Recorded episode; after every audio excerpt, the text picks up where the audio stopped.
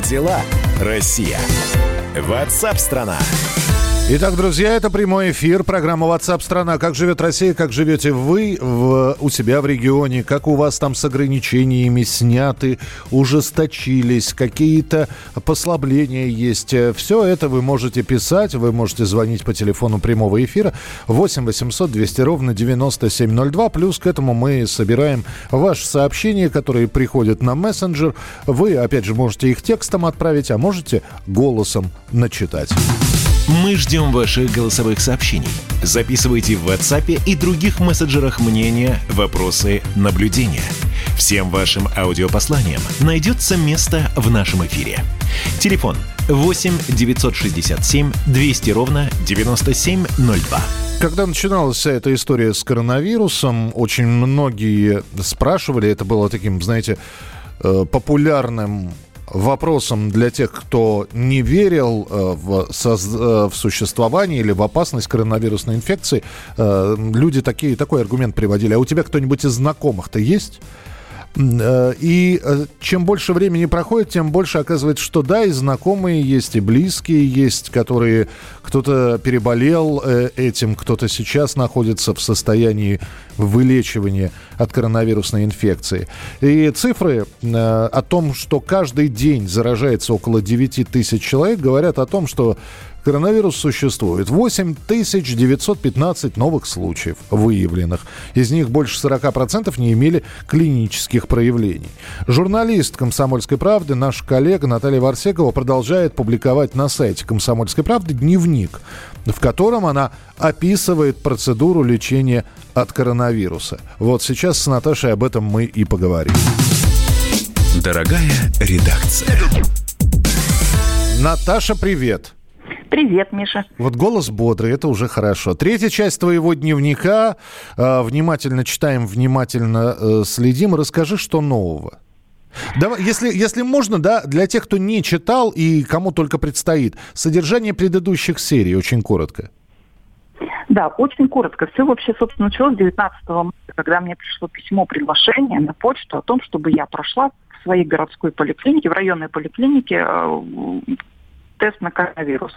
И плюс сдала, сдала бы еще анализ на антитела, чтобы понять вообще, есть ли у меня иммунитет к этой болезни или нет. Я совершенно ни о чем не подозреваю. На двадцатое мая записалась на анализ, сходила его сдала, чувствую себя абсолютно бодро, все хорошо. двадцать первого мая, ровно через сутки после сдачи анализа, звонок из МФЦ: вы знаете, у вас коронавирус, пожалуйста, сидите дома, к вам приедет врач. И вот с этого момента как моя жизнь вообще обрела какой-то новый смысл. То есть коронавирус, который я даже предположить не могла, что он может появиться в моей семье, потому что с шестнадцатого марта я сижу дома. В магазин я выхожу только в маске и в перчатках. Съездила, правда, несколько раз к стоматологу, ну и все. Больше я вообще никуда никак не ходила. Uh-huh. А, нас еще через сутки приехали врачи, которые мне объяснили, что сам тест на коронавирус у меня отрицательный, но по крови я болею. Вот именно по показателям крови я болею, и причем я потом это все высчитывала а, с помощью там статьи американских ученых, а, где можно по, дан, по показателям вот крови вообще рассчитать, когда, собственно, я заболела. И получается, что если верить им, если верить этой статье, я заболела примерно тридцатого апреля. Угу. И вот тогда я начала вообще вспоминать, а что было-то после тридцатого апреля, как я себя вообще чувствовала.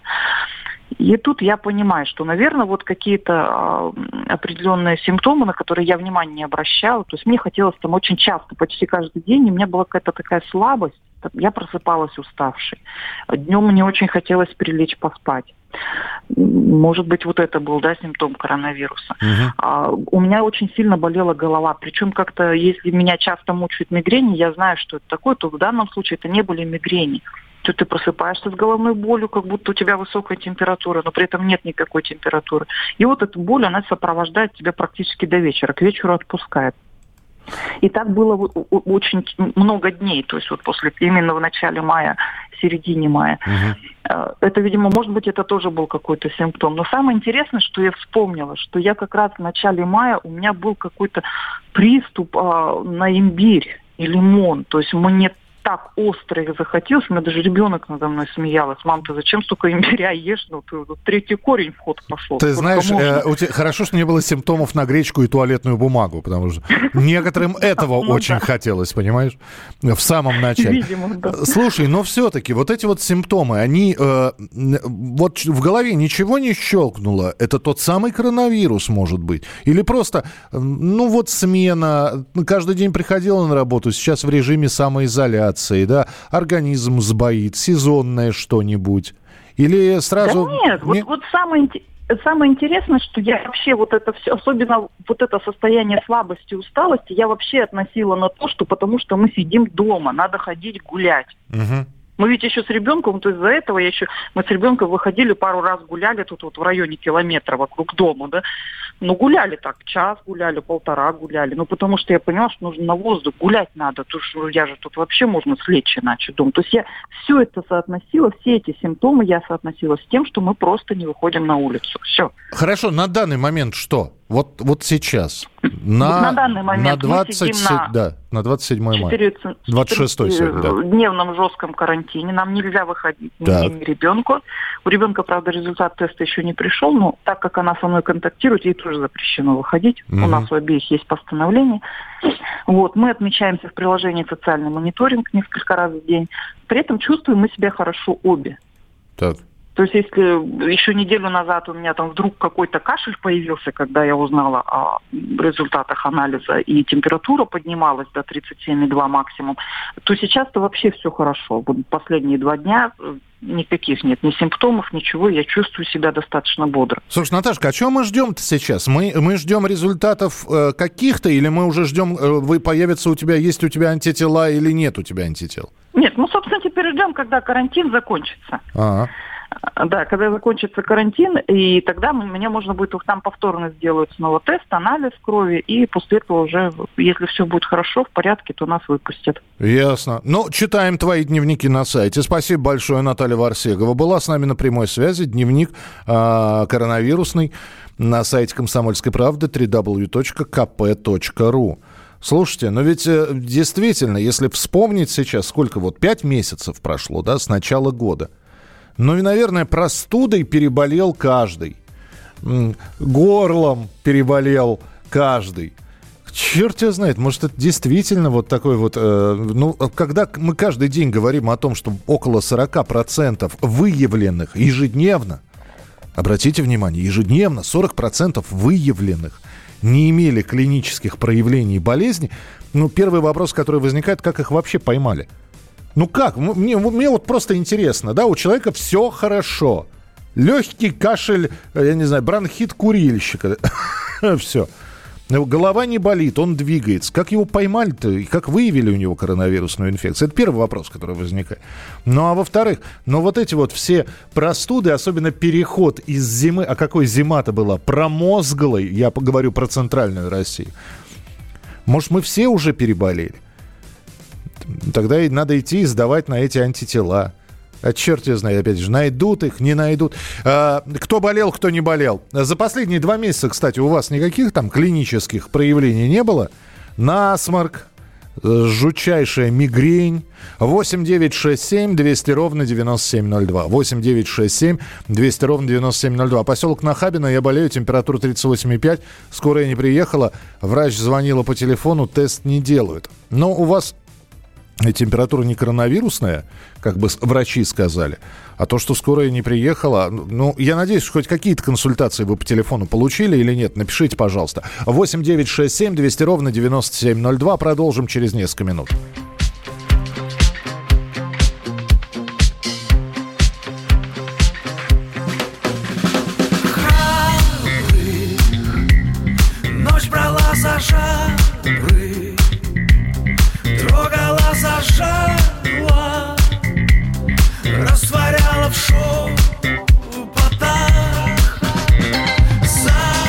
Завтра на наших объятиях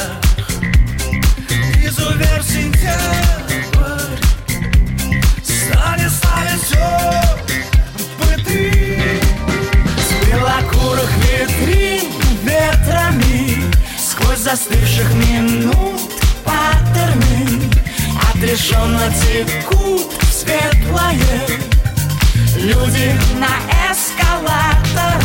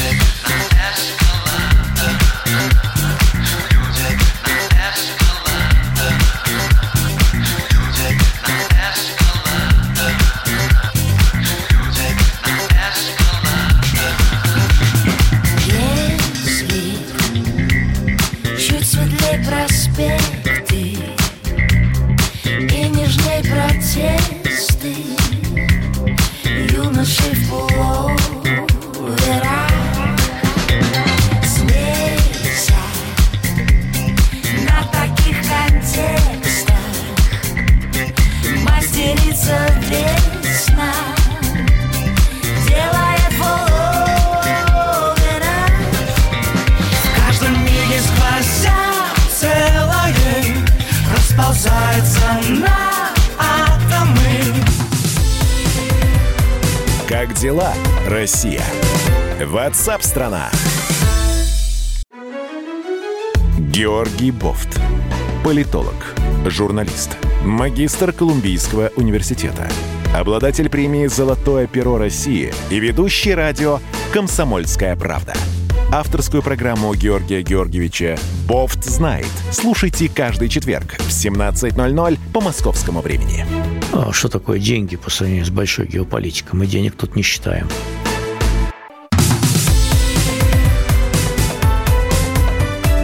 Как дела, Россия? WhatsApp-страна.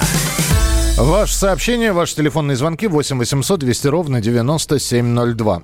И сообщение на Viber и на WhatsApp восемь девятьсот шестьдесят семь двести ровно девяносто семь ноль два. Это прямой эфир. Рассказываем главные темы, освещаем события, смотрим на новости, которые приходят нам. Ну и с экспертами их обсуждаем. В текущем году накопительные пенсии россиян будут повышены на девять целых тринадцать сотых процента. Перерасчет пройдет беззаявительно с первого августа и коснется восемьдесят тысяч человек. Об этом сообщили в пресс-службе Пенсионного фонда России. Ну и повышение также получат участники программы софинансирования пенсионных накоплений. В настоящее время такую пенсию получают тридцать две тысячи пенсионеров. Она в августе будет повышена почти на восемь процентов. На прямой связи со студией руководитель Центра политэкономических исследований Института нового общества Василий Колташов. Василий Георгиевич, здравствуйте. Здравствуйте. Замороженные пенсии россиян увеличили. Ну, вот такие заголовки. У нас же накопительная пенсия заморожена. Заморожена. Ее заморожена. Увеличили на девять процентов. Ну, вот видите, а это доказательство, что морозилка, она все-таки что-то делает, кроме холода. Да, но только, знаете, морозилка сломается когда-нибудь или, или, или будет морозить и дальше?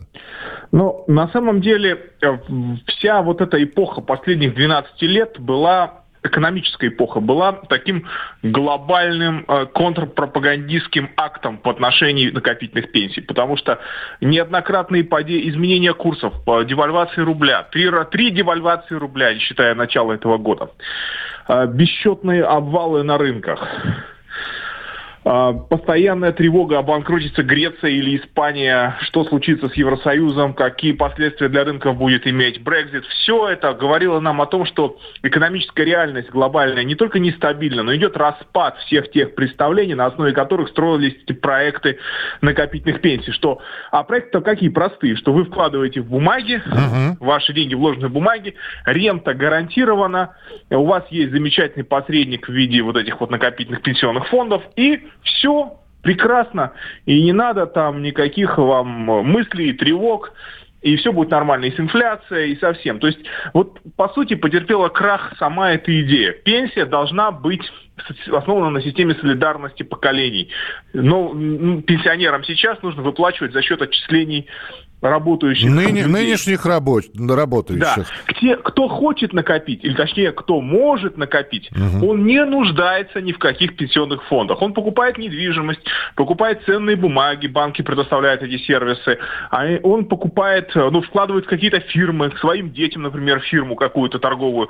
То есть он что-то делает, у него есть деньги, он их вкладывает. Все. Если нет денег, ничего накопить нельзя. Вот ноль, сколько его не умножай, не увеличивается. Василий Но Георгиевич, вот я получение... сейчас... Я сейчас слышу о том, что вы говорите. Подожди, если я правильно понимаю, сейчас поправьте меня. Вы говорите о том, что нынешняя накопительная пенсия – это профанация. Ну, это не профанация. Это попытка заполучить эти деньги в распоряжение финансовых структур, управлять ими и а людей, по сути, как бы держать на надеждах. Да? Вот, вот они должны надеяться. Но поскольку это еще не совсем факт, да, то есть это еще не утраченная иллюзия, не утраченная иллюзия, да, вот по поводу этих пенсий. Не, не разбившаяся, то, да, мысль реальности какой-нибудь, да, да, да. То их повысили, потому что, ну, извините, ну, инфляция какая потребительская? Люди, которые верят в накопительные пенсии, в то, что это, в принципе, рабочий инструмент, они не могут купить себе на приличное, ну, как бы, приличное количество, там, недвижимости, бумаг, ценных, чтобы иметь хорошую ренту. Но их убедили в том, что вот потихонечку-потихонечку они, значит, смогут иметь больше доход. Это же какая была компания агитационная по всей стране. А на самом деле это нереально. Вопрос это от нереально. Будущих пенсионеров, от наших слушателей, от меня, от человека, который, ну, до пенсии там какой-то, какой-то срок еще остается, но в масштабах вселенной совсем небольшой. И вот вопрос. Эту накопительную пенсию мы, мы по, ручками подержим, мы ее почувствуем или до сих пор непонятно? Ну, вы знаете, я думаю, что это изначально было понятно, что не поддержим. То есть я об этом говорил там и семь лет назад, и восемь лет назад, о том, что это все не рассчитано на то, чтобы мы ее получали. Просто это не совпадает с эпохой. То есть если бы мы жили где-нибудь в какой-то относительно стабильной такой вот реальности, ну, на Западе девяностых, да, вот в Америке девяностых, или восьмидесятых, конца восьмидесятых, девяностых, то, в принципе, можно было бы рассчитывать. И люди получают, конечно, пенсии, основанные на накопительной системе в мире, нередко. Но как быть вот сейчас, вот как, например, будет Казахстан с этим разбираться, когда в западные бумаги вложены накопления пенсионеров, а эти бумаги обесценятся, и обесценится доллар со временем, не очень большим временем. Как с этим выкручиваться? Не было ли это глупостью просто? Вот в чем, вот в чем вопрос. Поэтому эта система, ее очень хотели, вот и у нее были очень большие интересанты. Их, их совершенно не интересовало, что она не ложится на экономическую перспективу. Совершенно не интересовало, их интересовали только эти деньги. Mm-hmm. Ну а государство просто обнаружило, что это не, как бы не работает. В какой-то момент приняло решение промежуточное, заморозить. А, люди, а люди-то верят, многие верят в то, что это вообще как-то может работать. На самом деле нам нужно провести другого типа пенсионную реформу, или точнее контрреформу. Во многом вернуться вот этой вполне классической системе солидарности и сохранения поколений. Всем, кто верит, хочет, пожалуйста, есть коммерческие структуры, вы можете там сколько угодно откладывать. Никто не запретит вам. Никто. Это, извините, во времена египетских фараонов было возможно, никто не запрещал. И сейчас это тоже возможно, и не надо здесь никакого специального государственного вмешательства. А национальная система пенсионная должна быть на других принципах основана. Принято, да, быть... принято. Спасибо большое. Василий Колташов, руководитель Центра политэкономических исследований Института нового общества. Итак, замороженные ныне накопительные пенсии с первого августа проиндексируют, повысят на девять процентов, на девять целых одну десятую. Я напомню, что накопительная пенсия в России заморожена. Заморожено до конца две тысячи двадцать второго года. Что будет потом? Вопрос сейчас в воздух я направил, потому что ответа на него пока нет. Будет ли продолжена заморозка? Разморозят ли их каким-то? Давайте доживем до две тысячи двадцать второго. Как дела, Россия? WhatsApp-страна. В Ассоциации туроператоров России разъяснили, как будет организован допуск туристов для отдыха на курорты Краснодарского края. Тем более, что накануне премьер-министр Михаил Мишустин сказал, что «Чё мы за границей-то? Давайте отдыхать дома». И многие очень надеются на то, что отдых все-таки состоится какой-нибудь. хотя бы ближе к августу, может быть, к бархатному сезону. И отдыхать придется на, на курортах Краснодарского края, потому что на заграницу, может быть, денег уже и не будет. Так вот, в регионе до шестого июня действует карантин, поэтому все прибывающие лица должны отправиться на самоизоляцию, в обсерватор. Однако это не касается тех, кто приезжает на отдых в санаторий. Такая группа туристов проходит проверку документов, путевки, бронь, все подтверждается и сразу прямиком, минуя всех посредников, направляются в указанное учреждение. В аэропортах, на вокзалах проводится осмотр каждого прибывающего. И вице-президент Российского Союза туриндустрии Юрий Барзыкин считает, что такие рекомендации полностью обоснованы. Уровень распространения коронавируса, он и будет диктовать те или иные поездки, будь то внутри страны, это первое будет открываться, ну, во всех странах. Сначала внутри, потом в рамках э, трансграничные туры рядом, но чтобы они были адекватны по степени рисков. Вот. А следующее это уже э, международные. Причем это все отражено в рекомендациях Всемирной организации здравоохранения, вот, которая на сегодня пока не рекомендует открывать страны повсеместно. Поэтому это, да, рекомендация, но она основана совершенно на четком понимании, я думаю, природы это явление и опасности, ну и тех действий, которые у нас последовательно будут реализованы. Но одни из них, конечно, ну да, надо же на чем-то долететь, доехать. Ну, самые такие оптимистичные – это начало августа. Международные у нас, видите, так сказать, заявлялись. Вот. Поэтому, ну, не раньше конца лета, начала осени. Тем более ряд, ну, и опять же, это очень-очень поэтапно. Ну, многие страны Европы, и в том числе, и оценки даются, что это конец осени и даже следующий год. То есть неравномерно. Ну вот чувствуется сомнение в, в голосе, даже в тех названных датах, которые вице-президент Российского Союза туриндустрии Юрий Барзыкин произнес в эфире. Вот он чувствуется, что, что с одной стороны он называет даты, когда это возможно, а в голосе неуверенность, потому что да черт его знает, опять же, как это все пойдет. Одному богу известно, что будет с этой коронавирусной инфекцией. Сейчас, на данный момент, можно сказать, с первого июня в Крыму открывается санаторно-курортное лечение. Это вот что касается санаториев. И с шестого июня курорты санаторно-лечебные Краснодарского края. Вот. До шестого июня там действует карантин, но вот санаторно-курортное лечение, оно вроде, э, как сейчас, начинает оживать, начинает принимать первых э, туристов, и через прохождение всех медицинских вот этих вот осмотров. Сколько людей отправится в санатории? Вопрос открытый, потому что санатории, гостиницы, отели, все это замечательно, но многие предпочитают именно такой отдых. Давайте приедем на место, приедем в Анапу, приедем в Геленджик, приедем в Адлер, приедем в Симферополь, а там на месте разберемся, снимем жилье. Будем от... Или будем отдыхать дикарями. Вот возможен ли будет такой отдых в две тысячи двадцатом году летом, непонятно. Будет ли возможен, или наоборот, вот этих вот дикарей будут отлавливать и каким-то образом тоже в какие-нибудь обсерваторы и, или просто за территорию региона выдворять. Поживем, увидим, тоже об этом будем обязательно рассказывать, потому что туристическая тема, она важная, она по-прежнему остается важной с открытием летнего сезона, и тема туристов становится одной из таких, которые, о которых нужно говорить. Продолжим через несколько минут. Россия. WhatsApp-страна. Когда армия. Состояние души. Военное ревю. На радио «Комсомольская правда». По вторникам и четвергам полковник Виктор Баранец метко стреляет словом. Ну а теперь, если Эрдоган только заикнется, мы ему приставим большую розовую дулю к носу. Ну правильно же. А полковник Михаил Тимошенко подает снаряды. Вся правда о настоящем и будущем наших вооруженных сил. Ну и немного армейских баек. Медведя можно научить стрелять из автомата. В прямом эфире. Слушайте и звоните. Военное ревю. По вторникам и четвергам в шестнадцать ноль-ноль по московскому времени. Никто не уйдет без ответа.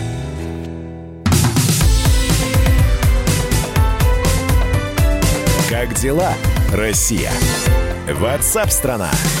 А мы продолжаем прямой эфир. Это действительно самый прямой эфир, который только может быть. А это значит, что можно позвонить, можно написать, можно э, присылать свои сообщения. Вот мы здесь говорили, у вас были там за последние два месяца, пока режим самоизоляции, какие-то симптомы, которые внешне, может быть, были слегка похожи на коронавирусную инфекцию. Здравствуйте, я с Тюмени, не пил так никогда. Два месяца, потом тоже мигрень. Это, я думаю, что это не связано с коронавирусом, этот симптом, но спасибо большое. В Калининграде поликлиники по телефону не консультируют. Прием по живой очереди. О как. восемь девятьсот шестьдесят семь двести ровно девяносто семь ноль два. восемь девятьсот шестьдесят семь двести ровно девяносто семь ноль два. Присылайте свои сообщения. Как дела, Россия? WhatsApp-страна. Когда смотришь новостную ленту, все время появляется информация, а вот эта вот отрасль оживает, а вот это вот там что-то где-то у кого-то чего-то зашевелилось. Но вы знаете, что-то оживает, но оживает, но не шустро. Двигается, но медленно. Например, автомобильная отрасль. Ведь э, очень бодро рапортовали о том, что вот посмотрите, а в московском регионе в связи с снятием ограничений будет работать каршеринг. Но там все было, опять же, подумал, ну, действительно оживает каршеринг, но он оживает, так, знаете, э, по частям, скажем так. Например, машину каршеринга можно сейчас арендовать, но не менее чем на пять дней. Не на час, не на два. Вот если вам нужна машина каршеринга, вы сможете ее арендовать, но только если вы будете ездить пять дней на ней и дольше. И тем не менее, в первый день работы каршеринга в Москве арендовали около полутора тысяч автомобилей. Больше всего машин брали жители в Таганском и Тверском районах. Для тех, кто не был в Москве, это фактически центр. Работа каршеринговых сервисов возобновилась накануне, и прокатиться на московском каршеринге наш э, автомобилист Настя Варданян решила. Настя, привет! Да, Миш, привет! И в нашем самом прямом эфире я сейчас как раз нахожусь за рулем, но уже не на каршеринговом, а на своем автомобиле. Но действительно, в первый день мы, естественно, решили проверить, как же это все работает. Ты знаешь, сейчас, а, и... сейчас ты, это, это называется один из эпизодов сериала «Во все тяжкие» ты пустилась. Сначала с каршеринга, ну... а потом ты еще и машину купила. Да, это действительно так, потому что вот возникла такая необходимость, но давай сначала все-таки про каршеринг, давай, правильно? Давай, давай, давай. Вот смотри, действительно, взять машину можно только минимум на пять дней. И первое, что а, бросилось в глаза, когда я открыла приложение, это, как мне показалось, ну, очень привлекательные цены. Самый бюджетный легковой автомобиль можно взять в аренду за три тысячи триста рублей. А я просто вот практически воскликнула, пять дней, три тысячи триста ты делишь, получается совершенно небольшая сумма, с учетом того, что туда включен бензин. Но на самом деле маленьким, маленькими такими циферками внизу подписано, что вот эта цена три тысячи триста это только на двести километров. двести километров а для маленького города на пять дней, вот, мне кажется, оптимальный вариант. А вот для Москвы это очень сумма, цифра маленькая. Я просчитала, сколько я, например, трачу, сколько я проезжаю в день. У меня получилось восемьдесят километров от дома до редакции и обратно. Получается, что на, за пять дней мне не хватает еще двести километров. И вот эти двести километров, которые мне не хватает, если я буду только на работу и обратно ездить на каршеринге, это еще плюс тысяча пятьсот рублей. Сумма получилась, кстати, очень большая, на мой взгляд, потому что я потом сравнила это с ценами, которые я тратила до пандемии, и переплата, это вовсе не антикризисное предложение, переплата две тысячи рублей получается. Угу. Ну вот в связи с этим, видимо, и такая цифра. Действительно, сегодня озвучили вот эти тысяча пятьсот, Миш, да? Ну, а, давайте сравним. тысяча пятьсот и двадцать пять тысяч. Это в шестнадцать раз меньше, чем до пандемии. Пандемии. То есть спроса, ну, реально, можно сказать, практически на это предложение нет. Ну, я согласен, потому что э, сколько машин в Москве, у нас, э, например, есть статистика, и зарегистрировано на, в прошлом году, например, было семь тысяч двести, да, семь миллионов двести тысяч автомобилей. То есть мы можем представить себе... Ну, конечно, какой... тысяча пятьсот это мизер. Да, мы можем представить себе, какое количество сидит э, за рулем автомобиля и какое количество взяло вот э, в каршеринг. Полторы тысячи, хорошо. Но тебе, видимо, тоже это не понравилось, поэтому ты решила, от чего... каршеринг, куплю-ка я новую машину. У меня вопрос, Настя. Подож... Просто так получилось. Да, да. У тебя при... получилось прекрасно, учитывая, что автосалоны не работают, а тебе удалось купить машину, у тебя не то, что получилось, у тебя получилось просто в квадрате. Это как? Слушай, ну и никакого блата, никто не знал, что я журналист. А на самом деле, а, то, что они не работают, это только на бумаге. Я тебе больше хочу сказать, я не только купила машину, Миш, я в кафе сходила. Ты когда в последний раз в кафе был? Настя, я ждал приглашения от тебя, но так как ты уже сходила, то давно я не был в кафе, давно. И вот открою вам секрет, кафе работают на территории автосалонов. То есть вот э, полный тебе сервис, все как было, и кофе тебе, и пирожное, и приветливые менеджеры за ваши деньги э, все расскажут и покажут. Ну и действительно, позже я уже связывалась э, с Ассоциацией дилеров Москвы, э, действительно по бумагам э, автосалоны все закрыты, э, разрешена работа только сервисов по ремонту автомобилей, гарантийных и экстренных, а вот шоурумы под полным запретом, э, ну, видимо, законодательство очень ловко они обходят, потому как а, в тот момент, когда я уже приняла решение о покупке автомобиля, повторюсь, это был официальный дилер, то есть это не какая-то Шарашкина контора, а, меня попросили оплатить его по некой ссылке, да, а, то есть они не приняли наличные, они не приняли оплату картой по терминалу. Вероятно, таким способом они а, каким-то стран скрывают вот эти доходы от, от продажи машин. Конечно, Настя, ну блин, оладьи, ну да, это режим самоизоляции, ты понимаешь, вот сегодня третий человек, ты в эфире первый, а на самом деле я от трех людей услышал. Один подстригся где-то подпольно, другая руки себе подпольно и ноги, маникюр, педикюр сделала. Ты машинку, а машинку ты сделала. машинку сделала. Вот. Надо сказать, Настя долго на нее копила, это, это не значит, что она вот посидела два месяца, да, перестала покупать доширак и наконец-таки накопила на машину. Нет. Скажи, ты довольна покупкой, самое главное? Миш, довольна, обязательно тебя прокачу. Она такая большая, что даже ты туда поместишься. То есть, обратите внимание, когда я про ресторан сказал, про кафе, она ничего не сказала. А вот на машине покататься, это пожалуйста. Хорошо, Настя, давай выходи из режима самоизоляции тоже. Да и всем нам пора выходить. Он странный очень. Соскучилась, соскучилась по студии, конечно. Спасибо. Всем большой привет и удачи на дорогах. Спасибо, корреспондент Анастасия Варданян была у нас в эфире. Как дела, Россия? WhatsApp-страна. Ну а «Комсомольская правда» в рамках проекта «Урок цифры» подготовила серию подкастов «Гости из будущего», направленную на то, чтобы познакомить школьников и их родителей с перспективными профессиями будущего. Это дата-инженеры, создатели голосовых помощников, специалисты облачных хранилищ, создатели технологий на базе искусственного интеллекта, эксперты по кибербезопасности. За этими профессиями цифровой отрасли будущее, успех – стабильный доход и возможность работы в высокотехнологичных компаниях. Родители школьников регулярно задаются вопросами о перспективных профессиях, которые обеспечат их детям насыщенную и безбедную жизнь. Поэтому мы собрали компетентных экспертов, представителей крупнейших отечественных компаний и лидеров рынка современных технологий.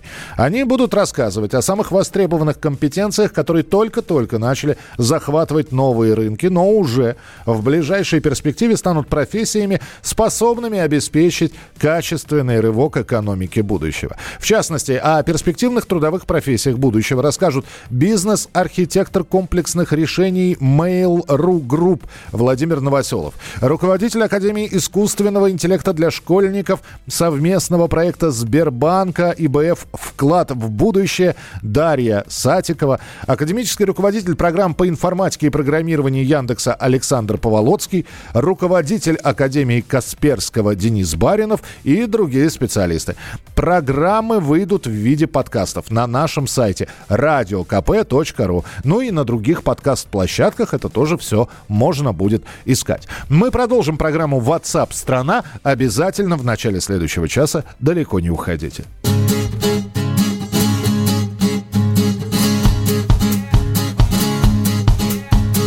Ночь такая, знаю, убегай. Если не хочешь, ай-яй-яй, на уме грошей чемодан, а в руке пляшет попаган. Береги южные, северы, в южные делаем ноги орда, да? Дальние, дальние звезды, печальные, жми на педальку болта, да, да, да, да. Тянем, потянем золотой дум. Подруги нас любят.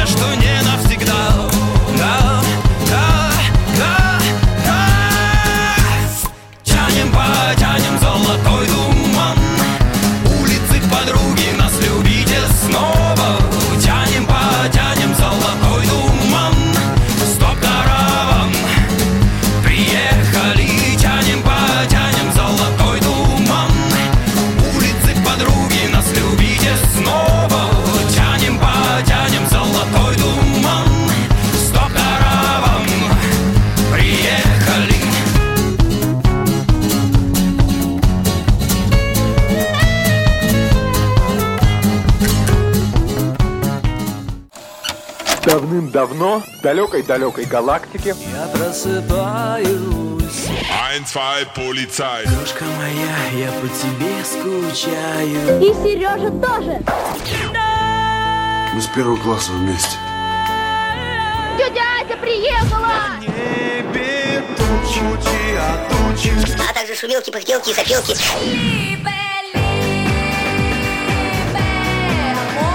Это не ностальгия, у нас просто память хорошая. Мы услышали одну фразу или песню, почувствовали вкус, который мы называем вкусом детства, уловили запах и тут же мысленно перенеслись на несколько лет назад.